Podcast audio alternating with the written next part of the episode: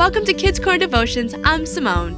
This week's theme is One Day at a Time. The Bible verse is Matthew 6, verse 34. Therefore, do not worry about tomorrow, for tomorrow will worry about itself. Each day has enough trouble of its own.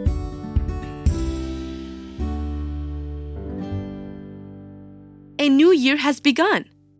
We should begin this year grateful to God for His blessings and look ahead trusting in God's faithfulness.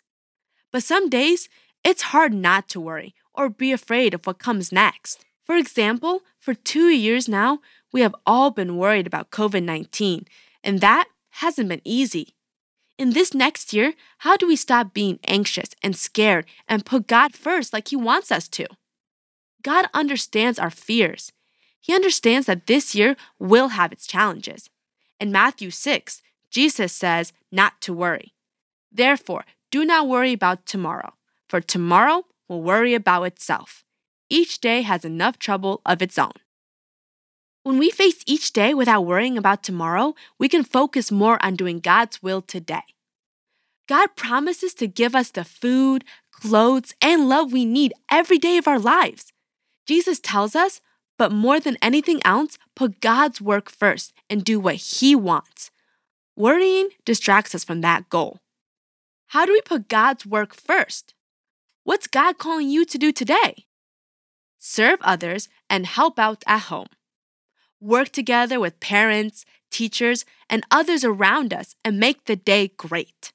Be grateful for this day that the Lord has made. By doing these things, we show our trust in God to take care of the rest. Will you pray with me? Dear God, thank you for today. Please help me not to worry.